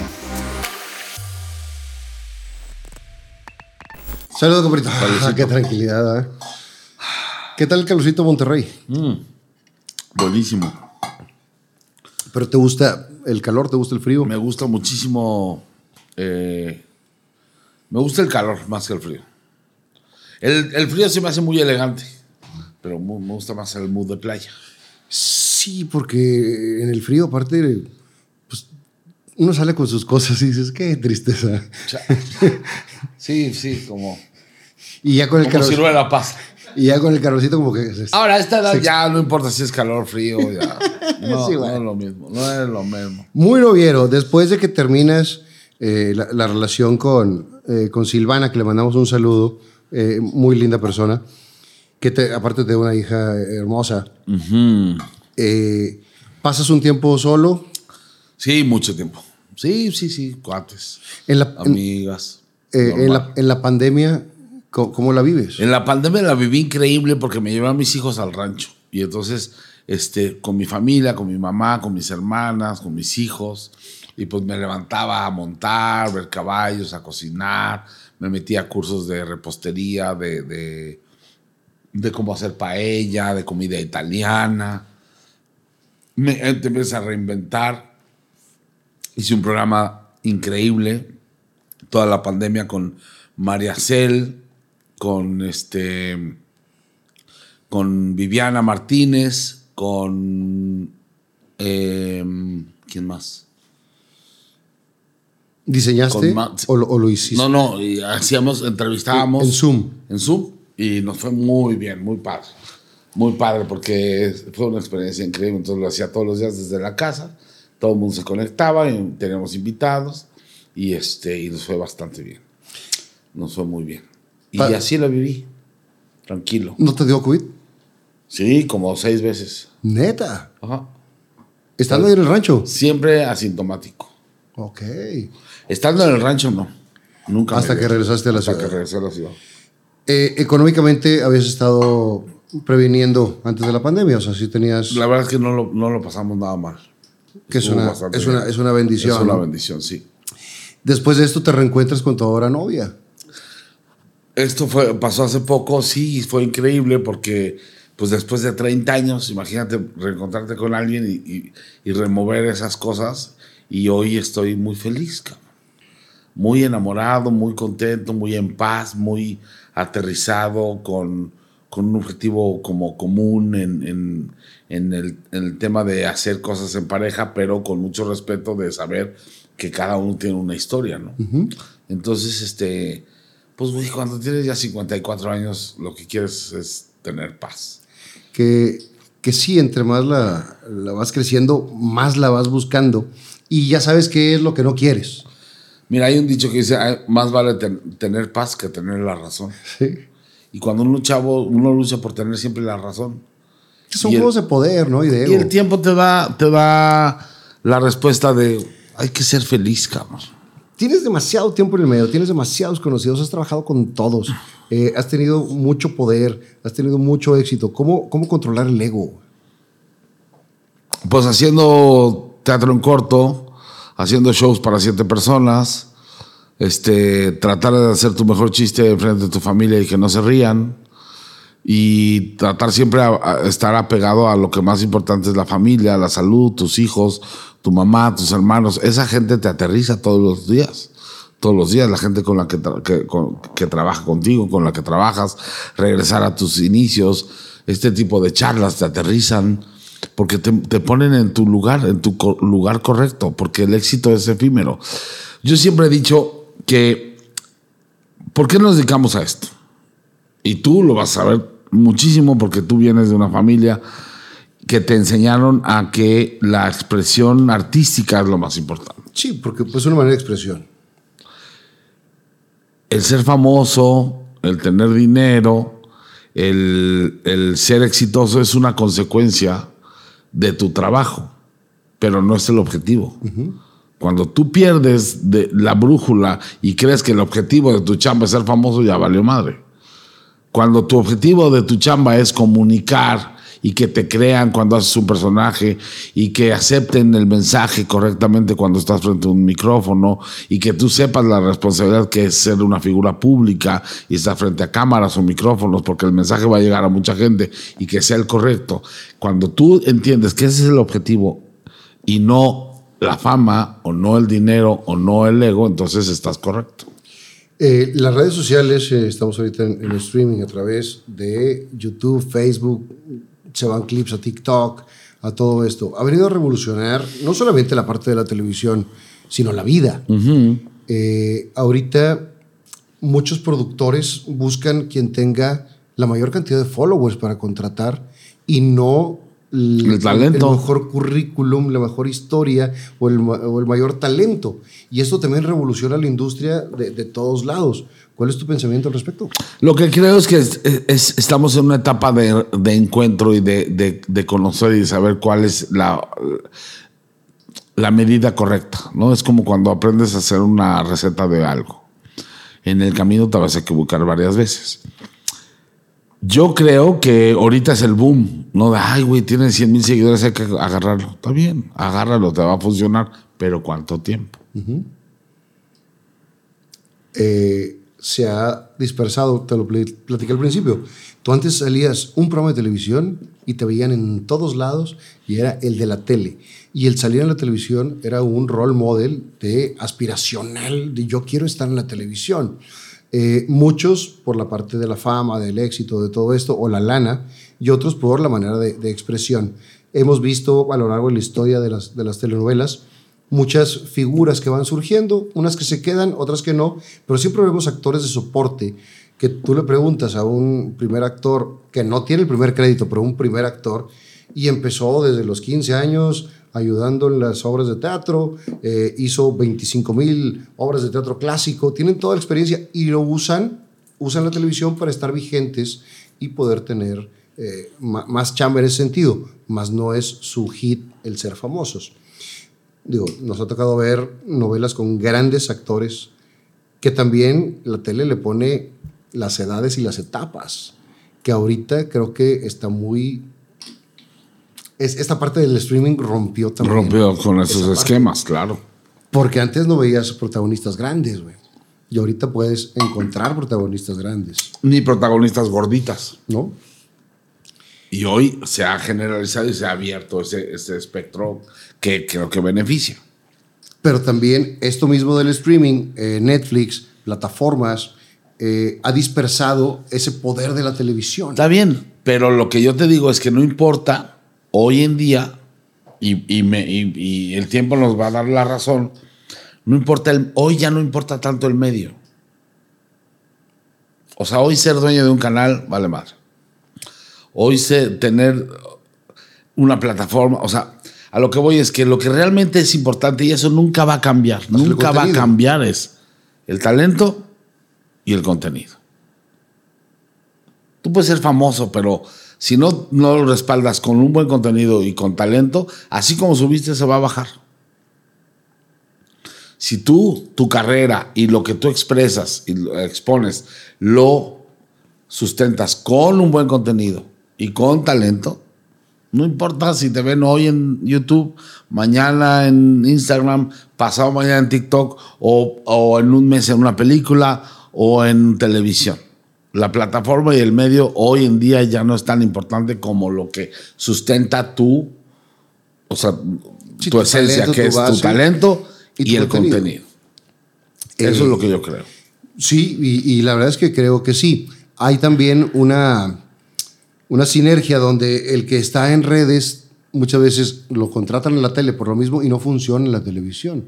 O el que está en la tele viene para las redes y no funciona a, a, en, la, en las redes hay como públicos muy, muy específicos y muchos nichos. Muchos ahí. específicos. Yo lo que he experimentado es que hoy en día yo digo, lo más importante es lo que yo hago y lo que digo. ¿Mm? Y entonces me puedo presentar en un circo, puedo irme a un, a un contenido de, de un eh, concepto más de jóvenes como LOL, donde me vieron público que no sabía que existía guerra de chistes pero también puedo estar en una novela o conducir hoy o de repente ir a un, a un programa como La Cotorriza. O sea, yo me tengo que adaptar como pinche camaleón en la atmósfera y, y en el universo en el que estoy. cabrón. Y con la experiencia que tienes Para en todas las poder áreas, sobrevivir. puedes estar en todos lados. Esto de igual de las redes, este acercamiento que, que podemos tener con todas las personas que, que nos ven, eh, pues lo tienes al alcance de una De un clic. de un clic. Pero también viene el hate y viene todo esto. Y en la comedia se maneja mucho. Mucho. Mucho. De a ese güey, ¿quién le dijo que cuenta chistes? Ese güey cree que es chistoso. Ese güey. Y yo veo los comentarios, digo, de mi canal también, pero veo los, los de la comedia y está bien cañón el hate. ¿Cómo lo manejan eso? Yo no lo manejo, ¿No te metes? no me meto. Porque me voy a, me voy a contaminar. Porque mi objetivo está claro. Y sé que muchos, los haters han existido toda la vida. No más que hoy se pueden expresar. Hoy tienen la plataforma para hacerlo. Tienen la plataforma para hacerlo. Entonces yo lo que trato es no faltar el respeto a nadie. No meterme más allá de una persona o de un tema que pueda ser complicado. Y prefiero hacer comedia hacia mi persona porque mi vida es una comedia. Claro. Y vivir feliz. Y si parte- te metes en este rollo, ni sabes quién es, no hay una relación. Entonces, así como esa persona puede decir cualquier cosa porque ni te conoce ni le importas, porque yo sí le tengo que dar esa importancia a detenerme a leer lo que él dice. Sí, totalmente. Eh, si te lo dijera una persona cercana a ti Claro, que te entonces quiere, me preocupo y me ocupo. Y ahí sí dices, ah, cabrón, tengo, tengo que hacerlo. Y la crítica, estoy completamente seguro que te lo harán para que crezcas, Claro. no destructiva. Pero sí es fuerte esta parte donde ponemos nuestra autoestima eh, en, en la telita. Y hay mucha gente que sí le afecta. A mí la verdad es que lo que digan está muy cañón. Te tiene Ni que afectar en la medida de, de, de- de quien venga. Y de cómo venga. Porque eso, No eso te puede también- afectar igual si tu, tu mamá te dice algo, a te lo dice un güey que en tu vida has visto. Sí. Y que en la calle no van a llegar a decirte, eres un pendejo. Porque eso Claro no que pasa. no, obvio no. Y ese mismo güey que en las redes te dice eres un pendejo, pinche ridículo, viejito, mamón, si te ve en la Plaza de Toros o te ve en la calle va a llegar a pedirte un autógrafo. Sí, Una selfie o va a, ser, va a ser parte de esto. ¿Tú cómo manejas las redes? ¿Publicas pero no, no lees? Yo no leo nada y yo publico lo que me nace de mis kiwis.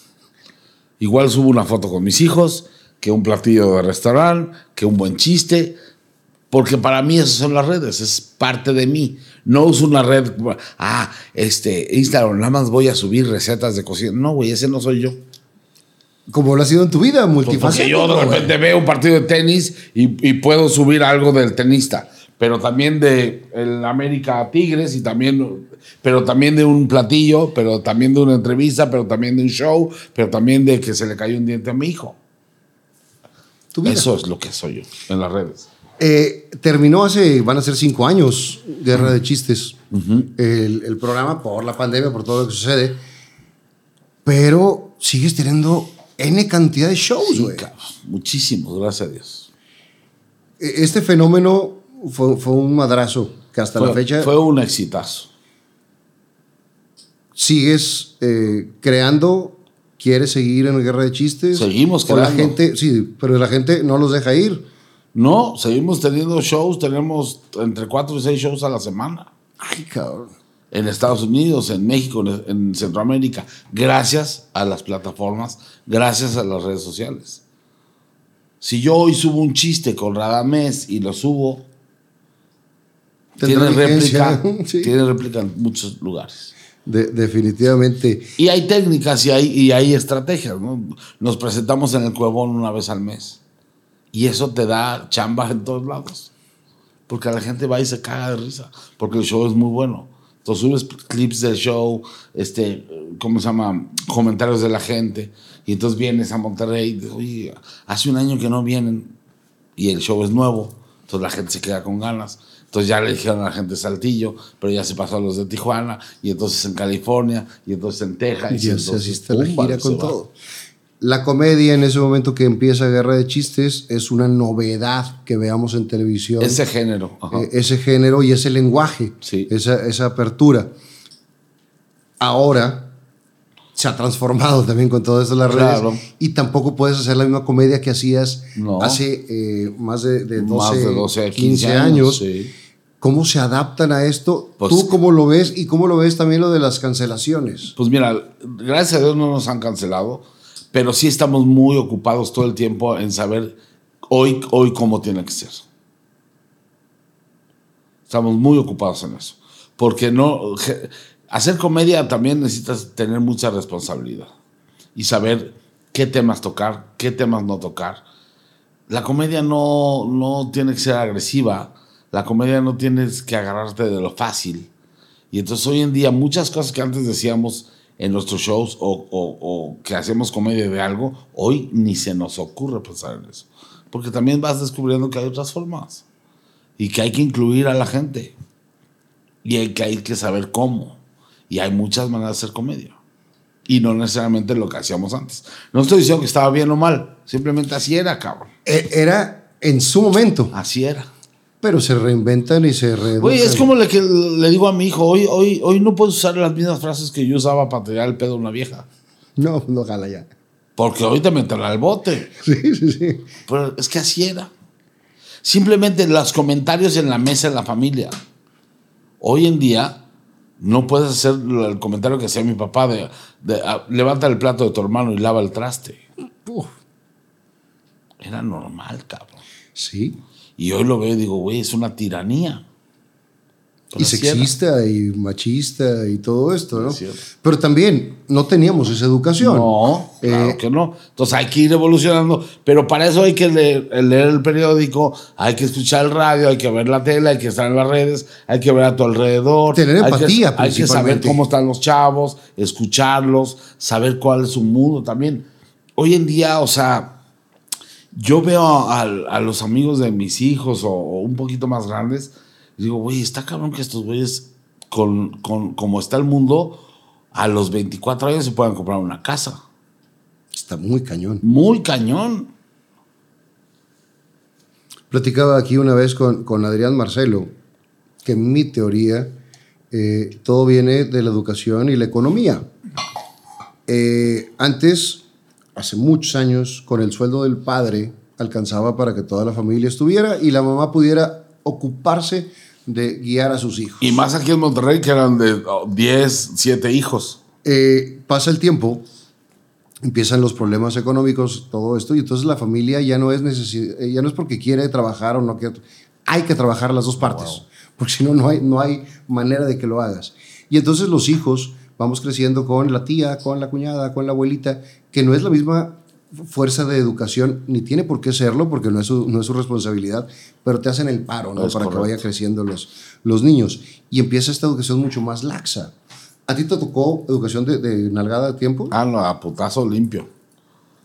A mí me tocó esa etapa de la generación X que nos trataban como X. De esa generación de, güey, no podías entrar a la sala porque la sala era para las visitas. De que no te daban ninguna explicación más que porque soy tu madre o soy tu papá. Güey, ¿cómo aprendimos a nadar? Te soltaban, güey. Así Oye, pero. ¿Y qué decía la mamá? Se va a ahogar. Ahorita sale, chinga, ahorita sale. Oye, y si no sale, ah, si no sale, te hago otro, ¿no? Y que te sacaban de los greñas, güey. Te decían, te vas a ahogar, pendejo. Pero ahorita. Hoy, puta, y la clase de natación y la clase de esto, y entonces. No, no pueden tronar- no pueden tronar año, güey. pedo, cabrón. A ti que te toca ahora estar con, con hijos más chavos que traen otro chip, ¿cómo, cómo llegas a esa media? No, me cuesta muchísimo trabajo.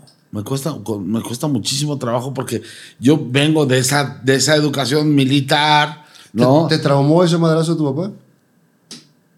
Pues varios, fueron varios. Pero, pero sí, o sea, me cuesta mucho trabajo tener una, una coherencia en la educación con mis hijos porque hoy en día es diferente. Y ellos traen otra información también, por las redes igual. O sea, un niño, un hijo ahorita con la mano en la cintura dice, no me pegas, te demando, güey. Sí, sí, sí, te vas para el bote, cabrón. Güey, yo le digo eso a mi papá y me tira los dientes este, de por vida. Es diferente. Entonces hay que, hay que ser más conciliador. Y dijiste una palabra que es muy importante hoy en día, que es, se me hace esencial, que se llama empatía. Y, y si esa la tuviéramos todos los seres humanos o, o la mejoráramos día con día en todas las áreas, güey, creo que sería un, un mundo No, mucho no, el mejor. mundo sería diferente. El mundo sería totalmente diferente. Eh, te tocó a ti que tu familia eh, trabajara con varios presidentes o en varios sexenios, Sí, sí. donde era el señor presidente. Eh, ahorita, con esta cercanía de las redes, estés de acuerdo o no estés de acuerdo, las cosas que leemos en, en las redes tirándole a las jerarquías está muy cañón. Sí, muy. Nosotros crecimos con el director de escena que te decía, Señor. eh, tú le decías señor o maestro o de- como fuera. Y si tú, oiga señor, le puedo proponer, cuando tú dirijas, hablamos, ahorita soy yo. Y te decían eso y se acabó. Y ahorita vemos las cosas que le ponen la gente a los directivos, a los gobernantes, a los... Y dices, ok, una cosa es exigir, pero otra cosa es una falta de respeto. Puedes no estar conciliando o no, o no estar de acuerdo en lo que está diciendo, pero no, no, no por eso le vas a decir al presidente, ta, ta, ta, ta. Digo, hay, hay un respeto que se ha perdido también en esa generación.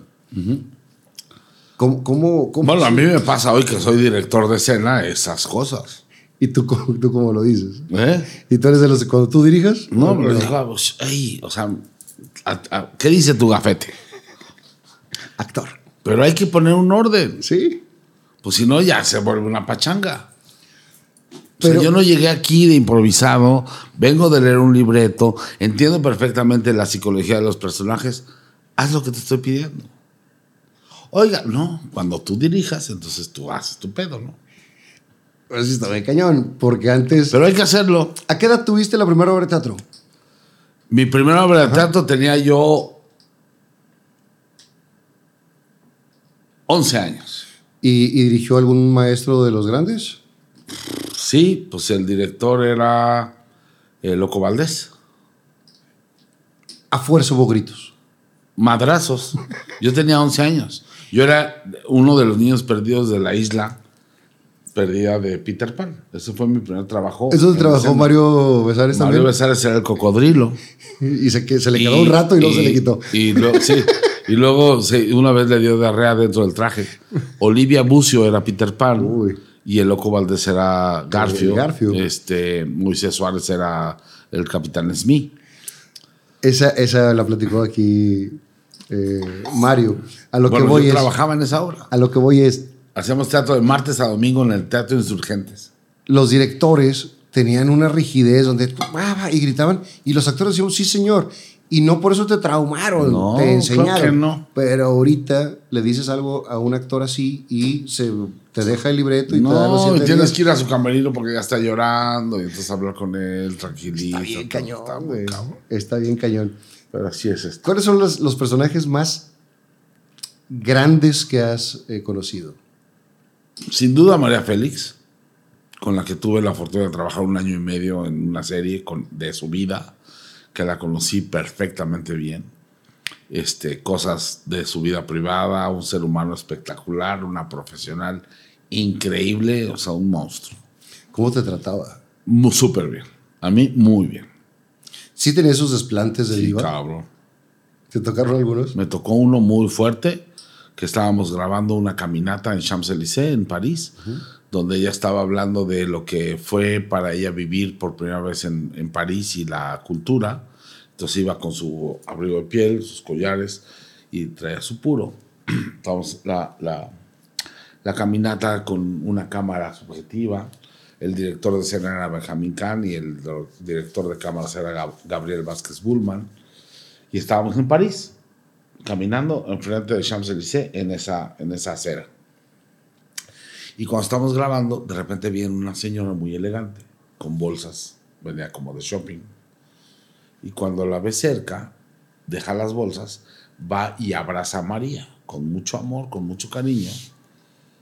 Y María la, la ve y le dice, me extraña, tú, eres- tú sabes de este medio, estoy grabando, quítate, y la empuja a la mierda. Y la señora se puso roja, morada, azul, agarró sus bolsitas y, se, se fue. fue. Y se sintió del- de la chingada. Era Iraneori. ¡Wow! Y yo sentí horrible, cabrón. Y otra cosa, cuando grabamos en España, Jesús Silva Herzog era el, el embajador de México en España y le hizo una fiesta a María en su honor, porque llegamos a grabar ahí. Y estando en la mesa estaba María, yo y Jesús Silva Herzog. Y al Señor se le ocurrió quitarse el saco. Y María se indignó. Y se voltea y me dice, ¿quién es este cabrón? Le digo, pues es el que le organizó la fiesta, María. ¿Pero quién es? Le digo, "Se- Jesús Silva Herzog. Y se voltea con Usted fue el, el secretario de Hacienda en López, con López Portillo, ¿verdad? Sí, sí, María. Usted fue el que le dijo al señor presidente que le aconsejó que defendiera el peso como perro. Sí, es usted un delincuente. Sí, yo no voy a- yo no, yo no puedo estar en una mesa con un delincuente, así que se va usted o, se va- o me voy yo. Y este güey dice, no, pues es su fiesta, yo se la organizé a usted, yo me voy yo. Y se fue, cabrón. Y yo, güey, así. Los calzones me subían y me bajaban así, ay, no mames. Sí, porque la señora no le iban a decir No, nada. pues ¿qué le iban a decir? güey. No, un monstruo. María Félix, un monstruo. Paco Stanley también tuve el honor de trabajar con él y era un genio de la comunicación increíble. Con- la verdad es que he tenido la fortuna de trabajar con muchos muy grandes que he aprendido muchísimo. O sea, sí, con todos. La verdad es que he tenido esa chance de trabajar con mucha gente muy importante. Si pusieras un top 3 de tu carrera, ¿qué, qué pondrías de proyectos? Guerra de Chistes, que es el- lo que me ha dado más, así sin duda alguna. Borrego de Medianoche, que fue un programa de radio que marcó mi vida durante dos años que estuve con, con todo. Y. Uy, me estoy debatiendo, pero yo creo que. Cómplice en familia, ¿no? Porque fue el primer programa de Canal 2 y que también estuvo hoy Pijamas, que fue muy bueno, y el, o sea, muchas cosas, pero esos tres. Esos tres. ¿Cómo está tu relación con los hijos ahorita? ¿Está Mm. Mariano contigo? Está Mariano conmigo, está Renata, me está Marque y Marque, JM, bien, muy feliz, muy feliz. ¿Qué edad tiene la, la niña? Nueve. ¿Será celoso cuando seas más grande? Yo no creo, ella es muy celosa y ella quiere ser actriz y este hoy, hoy hace un es la imagen de Barbie, entonces está bien volada la chamaca, está hermosa. Pero sí es muy muy aprensiva con papá. Muy. Pues después va a cambiar esa, Sí, cabrón. va a cambiar ese, ese- Ya cambié de cliente a proveedor, chingada esa aprensión de ti, la va a pasar al novio, güey. Sí, ya sé, ya sé. Una para ti, una para mí, una para los dos. Venga. Y dice, ¿te has llegado a arrepentir de acostarte con alguien? Esto es para mí. Pues no arrepentir, porque dices, digo, por algo lo hiciste, pero que digas, híjole, no estaba tan chido como, como yo pensaba. O eh, una vez que tenía un crush así, que estaba preciosa la mujer y que no se dio el, el, el clic, güey, no hubo química. Y dices, hubiera preferido que se quedara en, en, En la crush, ilusión, güey, sí, en esa ilusión. Si te quedaras en una isla desierta, ¿con quién te gustaría estar? Menciona a tres personas. Te voy a decir, voy a ser bien sincero, y es yo creo que la edad, pero hoy en día escogería mis tres hijos sin duda alguna. ¿Quién va a cocinar, güey? Yo, yo soy un maestro de la cocina. Y es para los dos. Ah, es un Joker, güey. Mm, Tú me puedes preguntar lo que tú quieras, yo te puedo preguntar lo que, lo que yo quiera, venga, güey. empieza tú. Ay, cabrón. ¿Cuál es la cosa más ilegal que has hecho en tu vida?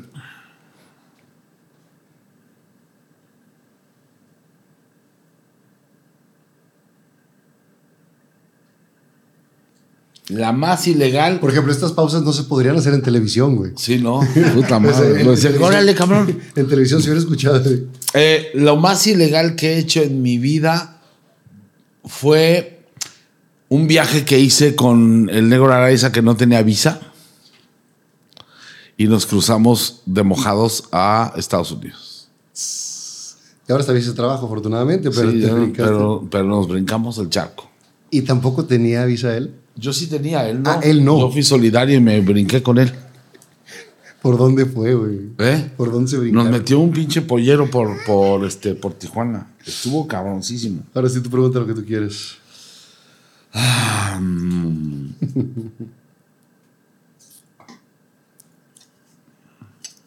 A ver, esta está chingona. Solo puedes, estás en, estás en, un, en un cráter, está a punto de incendiarse y solo tienes la oportunidad de salvar a una persona. ¿A quién salvas? ¿A Oscar Burgos? ¿A Pini Ramones? ¿O a Elsa Burgos? Los otros se van a morir calcinados, cabrón, enfrente de ti.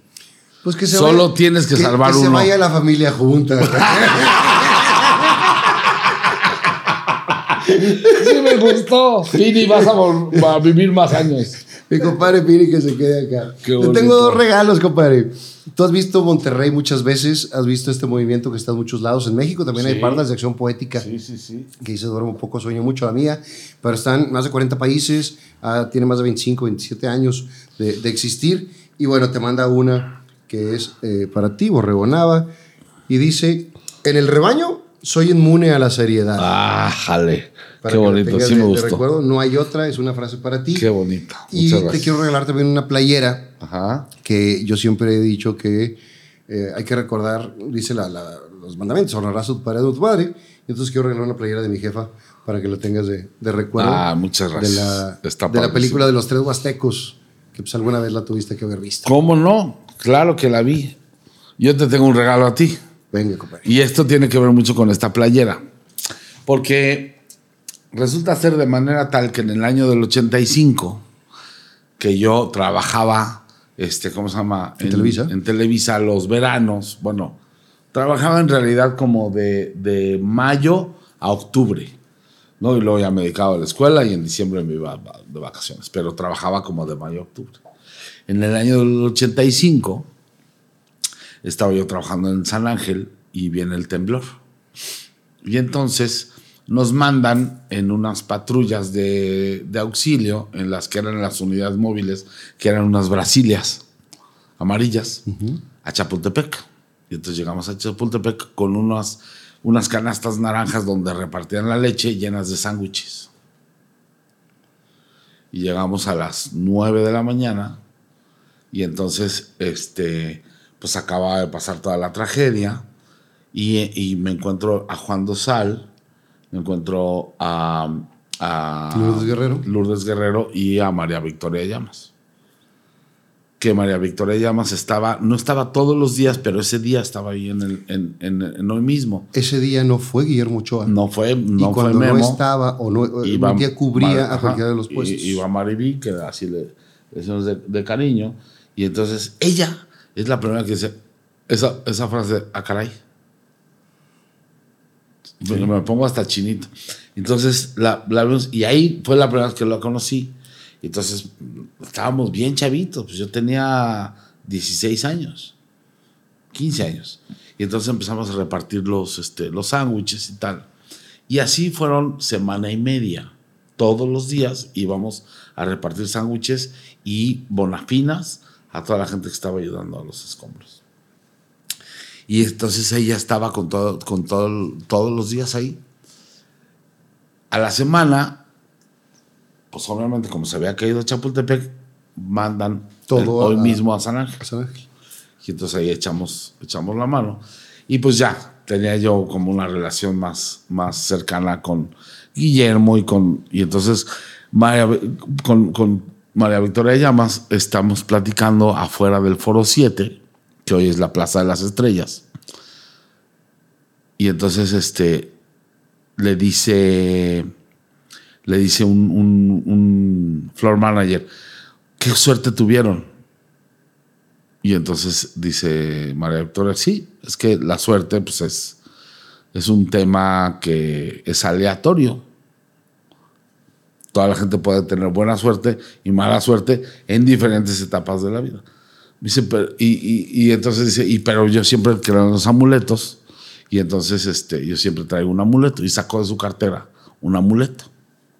Dije, está increíble, ¿a poco es un amuleto? Sí, es, para mí es un amuleto que además te sirve, pues, para que nunca tengas, nunca te falte dinero en la cartera.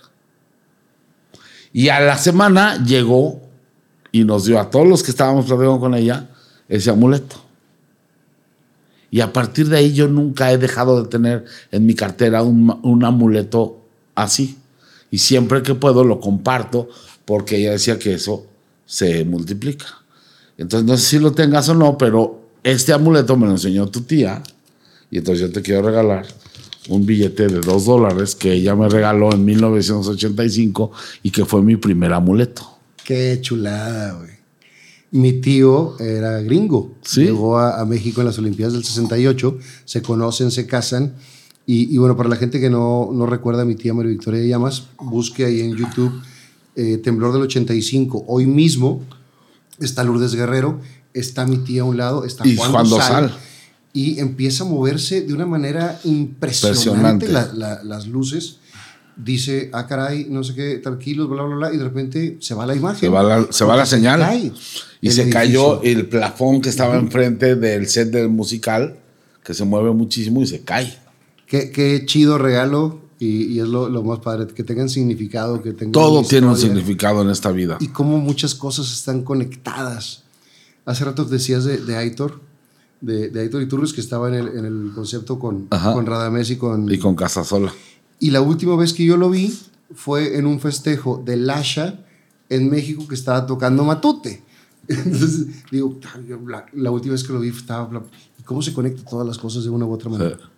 Gracias por esta Gracias plática. ti. Me gustaría seguirle muchos años, pero tienes eh, compromisos que hay que cumplir y te agradezco este tiempo que me diste. Ojalá que, que podamos Gracias, otro compadre. día. Feliz a tus órdenes, me encantó.